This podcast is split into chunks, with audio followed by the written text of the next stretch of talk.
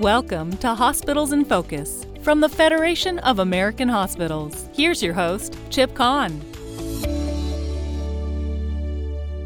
The Federal Trade Commission's initiative to end non compete clauses for employee contracts has potential to cause severe ramifications for healthcare. At the same time, the FTC continues to take a dim view of important hospital system integration. Both issues have powerful implications for the healthcare landscape. The latest controversial rule, which would ban employers from imposing non compete clauses on their employees, would make it more difficult for healthcare systems to staff up while possibly increasing already high workforce costs, all potentially affecting access to patient care and available services. Today, we're going to explore the intended and possible unintended consequences of a non compete ban and what effect it would have on American patient care. As well, we will look at the agency's work in the area of consolidation. Joining me is Dr. Subbu Ramanarayanan. Subbu chairs NERA's Economic Consulting Healthcare Antitrust Practice and is a noted expert on antitrust issues.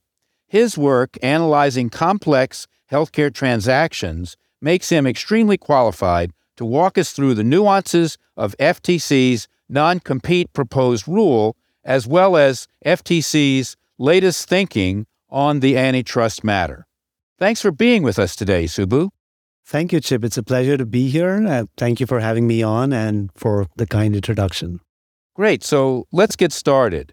From a high level and an economic standpoint, what is the purpose of non compete agreements and what are the trade offs they cause? What does the research indicate here?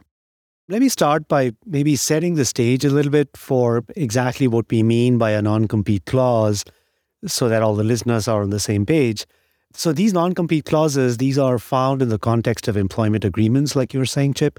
And these clauses restrict an employee from going to work or starting a business that competes with his or her employer. So it's often limited to a particular time frame or a geographic area. So there are restrictions which are included within the clause. And these clauses are not new, they have been around for quite a while, although, at least according to some observers, their usage seems to have grown more prevalent. And they've certainly come increasingly to the notice of you know, antitrust enforcers like we are discussing today. So that's what we mean when we you know, talk about these non compete clauses an interesting question that arises is, you know, what is the economic justification for having these clauses in the first place? Because if you, you know, just look at these clauses, it says, well, employees cannot go and work for another employer. Wouldn't that be limiting competition in some way? That's the first reaction it provokes in many people. But it's important to understand first what is the justification for having such an agreement. So, at a high level, what these clauses do, these non compete clauses, you know, when economists think about them, they can be thought of as a mechanism to solve a problem that often arises in economics. And this problem is what we call investment holdup. So let me give you an example of this. So, for example, you may have employers who are looking to make investments in employees. And by investments, we can think about, you know, on the job training, for example, providing on the job training for employees. And they want these employers when they're providing this training, making these investments, they want to make sure that they're able to get a fair return on the investments that they are making in these employees, and they may want to ensure that you know their investments in these employees they're not lost to a competitor. So when you have situations like that, these non-compete clauses can encourage greater investment from employers than we would have otherwise if such agreements were not allowed. So that's sort of the core idea behind why these non compete clauses were formulated in the first place. This investment that I was mentioning, you know, it can take on many forms.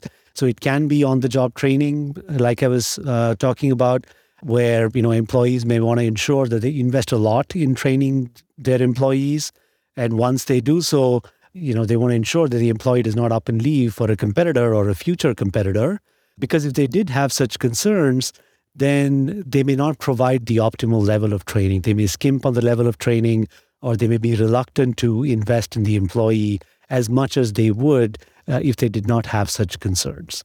So a non-compete clause can help address this issue here.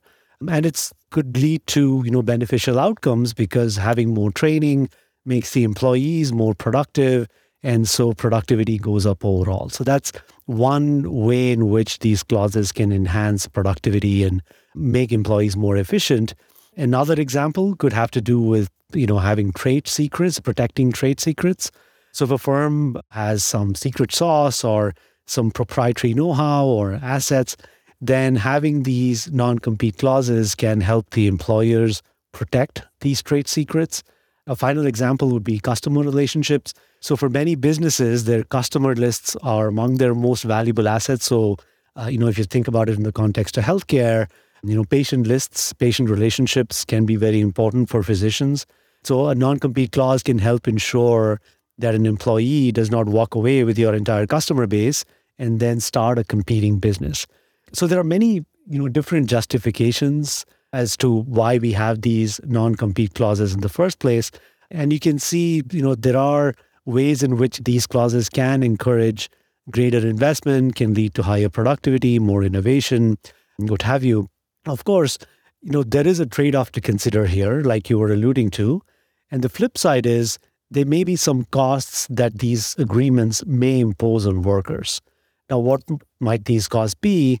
One, it could lead to reduced job mobility for workers because you are restricting these workers from taking up a, a job at a competitor within a certain radius of where they were working or within a certain time frame. So it could impose restrictions on job mobility for employees.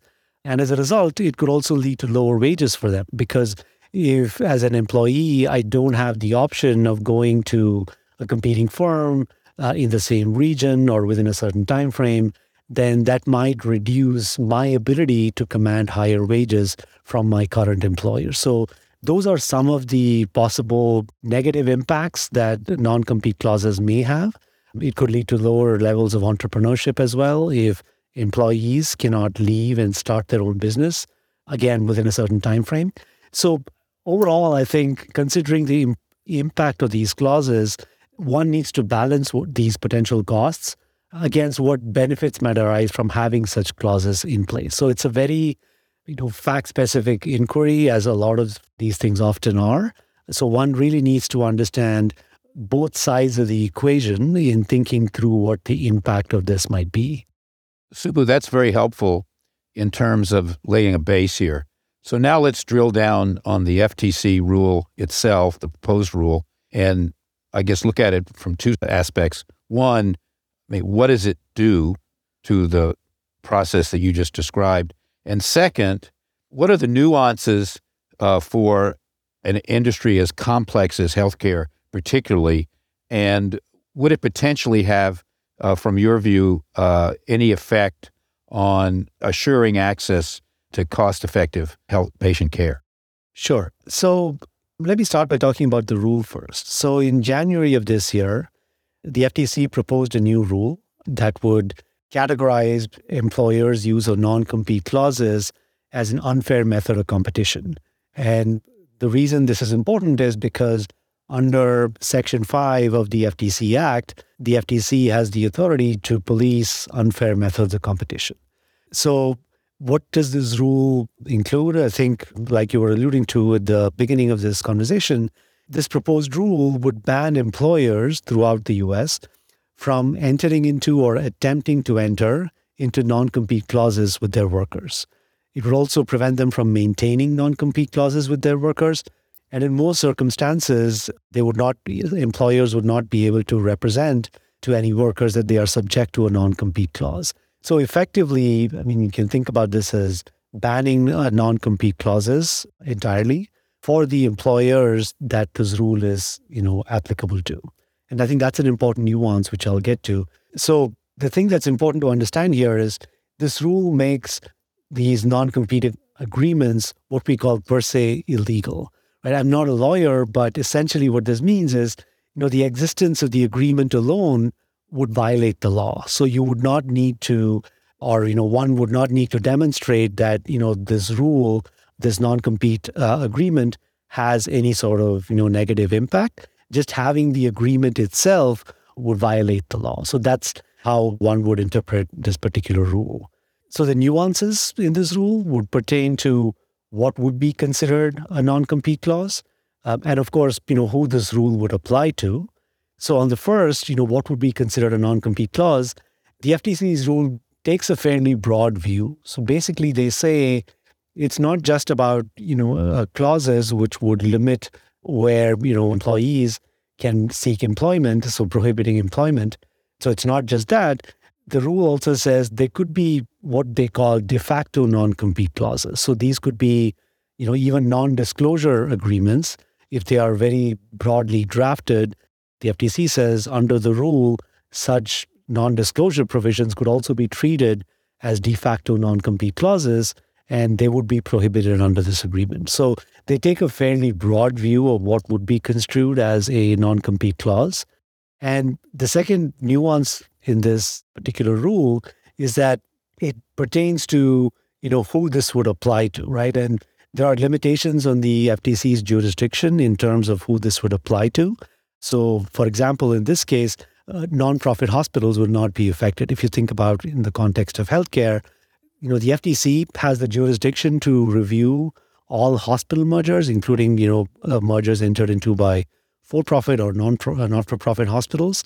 But when thinking about enforcement of antitrust laws directed at anti-competitive practices by nonprofit entities, the FTC does not have that jurisdiction. So, in thinking about who this rule would apply to, um, it would not apply to you know nonprofit entities within healthcare.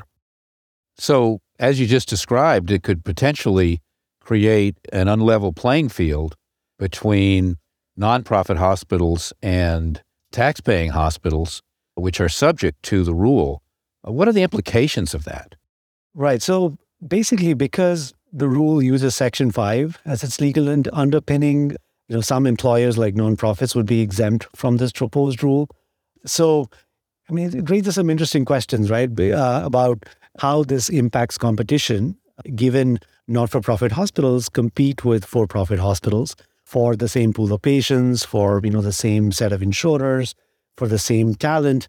So there is definitely a lot of competition between for profits and not for profits, but it seems like, at least based on the current reading of the rule, it would only apply or it would not apply to not for profits within healthcare unless the nonprofit is organized by and operates for the benefit of for profit members. So there are some situations where some entities may be subject to it. But again, based on the FTC's jurisdiction, for the most part, not for profit hospitals would not be subject to this.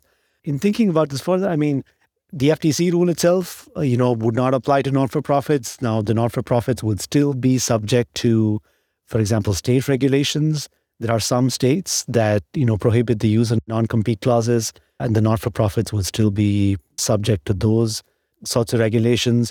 They could still be subject to actions by private plaintiffs.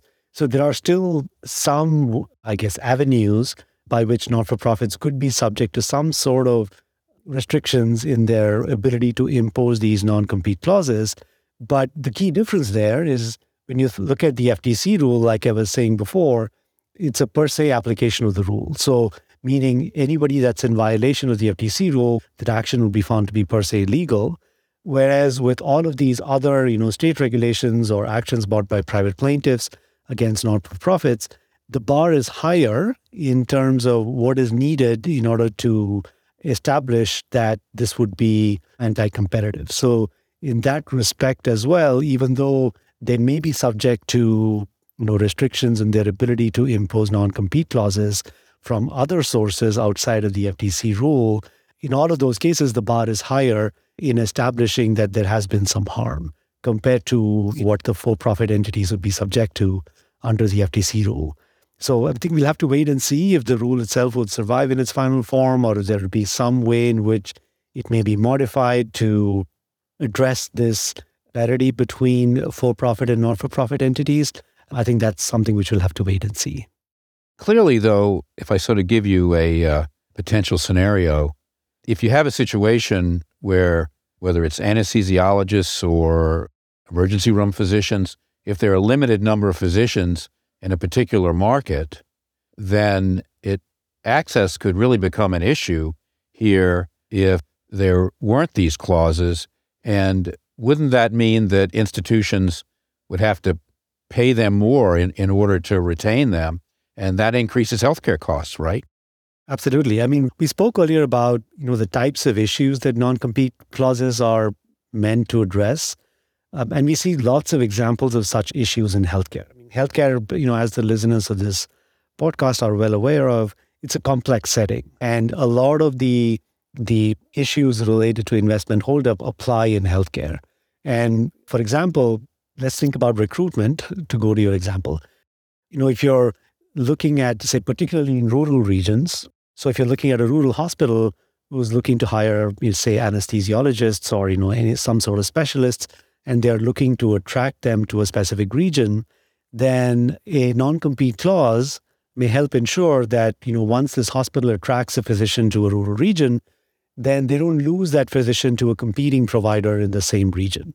Right. So in that way, you know, it helps ensure access to healthcare because again, it makes it easier for the provider to attract such talent and retain such talent. And I think that's fairly critical in healthcare, particularly in rural areas where access issues are of particular concern. So especially given the current scenario where we see, you know, a lot of rural hospitals shutting down because, you know, lack of demand or lack of talent, and many hospitals and health systems are continuing to struggle to find staff. I think the imposition of this rule, and again, based on its current reading, it's going to apply to all workers, you know, whether it be a low skilled worker, a high skilled worker, whether it's a specialist, a primary care, all sorts of workers. Uh, the imposition of this rule are going to have, my view is that it's, it is going to have pretty significant impacts on healthcare access. Thanks for elaborating on the on that issue. Uh, let's move on now and talk a bit about FTC and consolidation. What is your perspective on this issue of increasing healthcare system integration and how important it is to assure a well functioning healthcare infrastructure and access to care? So, we have seen a fairly steady trend in consolidation over time in the last few years. And it's been interesting in the sense we do see continued examples of, you know, what we call horizontal consolidation, meaning two health systems combining with each other. But we're also seeing increasingly, you know, examples of, you know, vertical consolidation, meaning hospitals combining with physician groups or hospitals combining with insurers. So there are different flavors of health system integration that we are continuing to see.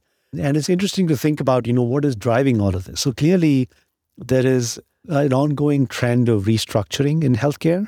Now, what is this restructuring being driven by? It's driven by, you know, a few different factors. One is, you know, there are continuing changes in reimbursement, right? So there's continued changes in the way, you know, uh, Medicare or you know, Medicaid in different states are thinking about reimbursing health systems, whether, you know, a shift away from reimbursing based on volumes to towards you know value-based care, and that's coming not just from the government but also increasingly from private payers. There's increasing focus on moving away from you know inpatient settings to outpatient settings, and continued implications for what that means in terms of you know your ability to manage care for a population of patients.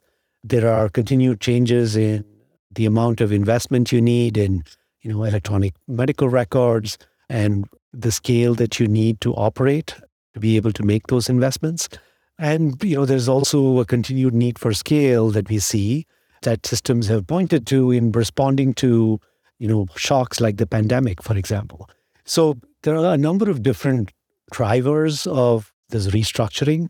And one of the responses we've seen from health systems has been this integration, whether it's in the form of you know horizontal consolidation or some sort of vertical consolidation. But the idea is that based on what we hear from you know many of our clients, they are looking to come up with these structures that will better position them to respond to these changes in the external environment.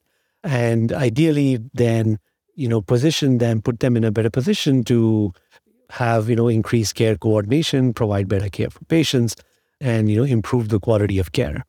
Now, of course, this is all to be thought about in the context of well, are there any negative impacts of this consolidation that, you know, particularly the antitrust agencies may be concerned about?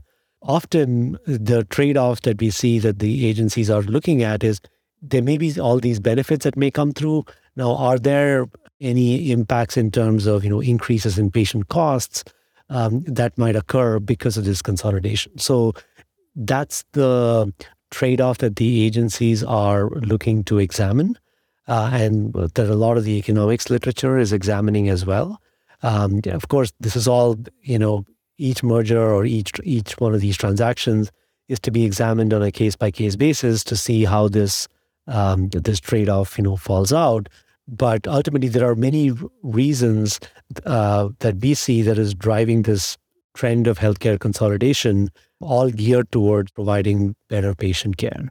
I think the ultimate question is what is the extent of benefit that we are able to see coming out of these different types of consolidation? and how might that compare against any possible uh, increases in costs that may be imposed on patients? Does the interest in healthcare that FTC has taken in all kinds of consolidation, I guess it has sort of two effects. One is the direct effect if they take a case, but how does it affect the thinking of those who are considering integrating institutions, particularly in areas like rural America, where there's such difficulty today dealing with all the complexity and cost of maintaining and running hospitals, uh, having sufficient workforce, meeting all regulatory compliance, hosting the electronic health record, all the difficulties of running a hospital today that have really, in a sense, I would argue, had such an effect on this trend towards hospitals consolidating. Right. No, I mean, we've definitely seen, at least in the last, you know, few years, the changes in um, antitrust enforcement, the increased degree of antitrust enforcement, and frankly, the increased uncertainty associated with antitrust enforcement have a, a bit of a chilling effect on consolidation. So, you know, health systems that we work with have expressed there's definitely a greater degree of hesitation and reluctance in thinking through the costs associated with just getting through the antitrust review process and the increased uncertainty associated with getting through the antitrust review process. So, particularly for these smaller systems, for many of uh, whom you know these transactions or these combinations might be fairly critical to ensuring that you know they have access to sufficient funds, sufficient investments, sufficient talent. Particularly for these smaller hospitals, there is you know it's a, it's a real consideration because antitrust enforcement is not just more vigorous it has also become more expansive. So the scope of antitrust enforcement has increased. And what that means, of course, is that the costs of going through the process have gone up, in some cases, fairly dramatically. And there's also, to some extent, a greater degree of uncertainty because the scope of issues that the regulators are looking at that has you know increased as well so as you may be well aware of the regulators have expanded beyond, you know, what they've traditionally looked at in the context of these healthcare transactions to look at, you know, other areas like the impact on labor, for example. So all of this implies, you know, much more drawn out antitrust reviews. You know, it takes many months to go through it, sometimes years. And of course, it takes, you know, a lot of effort on part of the healthcare systems to share data, to share information, and to engage with the agencies. Uh, and of course, all of this translates to a lot of costs on top of their, you know, managing their day-to-day business. So it's a real cost that's imposed on these systems. And what we've seen in our experience, in our recent experience, is there's definitely a greater degree of hesitation, uh, reluctance uh, compared to what we had seen earlier.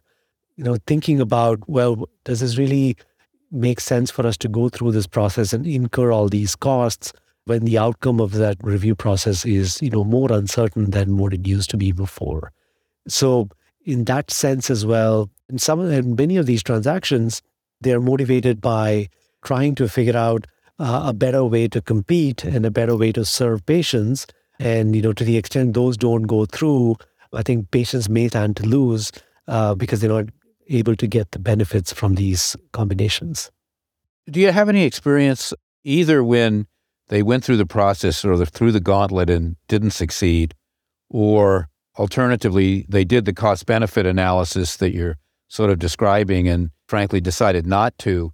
Any experience of what then happens? Because usually a merger is not taking place because you've got two strong systems or hospitals. It's because you've got uh, one strong and, and a weaker one. I mean, what, what kind of response, behavioral response, do you see on the part of the care that's being provided in the hospitals that, you know, are getting to the sort of edge of the cliff here and not jumping off because of the ramifications of having to go through the FTC review? Yeah, I mean, and I'll say this, Chip. I mean, in some cases, we've even seen the extremes. So, like you're saying, a lot of these transactions we see are being motivated by, you know, a marginal competitor, you know, somebody who has been doing fine, you know, taking care of patients, but clearly uh, they need, you know, say either additional investments or additional scale in order to continue competing and continue being a viable competitor in some of these cases, we've seen them, you know, either really scale down their operations. I think we recently had an example of a hospital which had to at least shut down temporarily because uh, you know there were some uncertainties involved with there were certain terms you know put forward by the regulators which they couldn't reach agreement on. So and this hospital is already struggling. Um, and as a result of you know them not being able to reach an agreement and the transaction having to be abandoned, the hospital itself had to shut down, which of course, you know, um, has significant Im- negative implications on, you know, access to care for patients. So I think this is a very real consideration for many healthcare systems, and particularly, you know, those in rural areas or smaller systems going through these considerations of, you know, what is this cost benefit analysis? Do I really have to go, you know, do I really go through this or not? And in some cases, even when they choose to go ahead, the terms that are imposed might just not be palatable or might just not be workable. And, you know, we have some extreme cases of, you know, hospitals shutting down as a result. So it's an unfortunate consequence. And clearly, at least in my experience dealing with the agencies, the agencies do their best to try to avoid these outcomes too because they don't want you know hospitals shutting down on their watch because clearly that is not a good outcome for patients. But you know that is you know we have seen examples of that happen recently. So it's an unfortunate consequence of just going through this process. Subbu thank you so much uh, for spending time with us today. Your observations both on the ftc proposed non-compete rule as well as consolidation are, are so important. What we're about is making sure there's access to patients' care and that people can get seamless service. And hopefully, FTC will recognize that as it considers policy into the future. For us, patient care is job one, and being available for patients is an imperative. So, with that, thank you for the wonderful conversation and your insights. Thank you so much for having me, Chip. It's been a pleasure.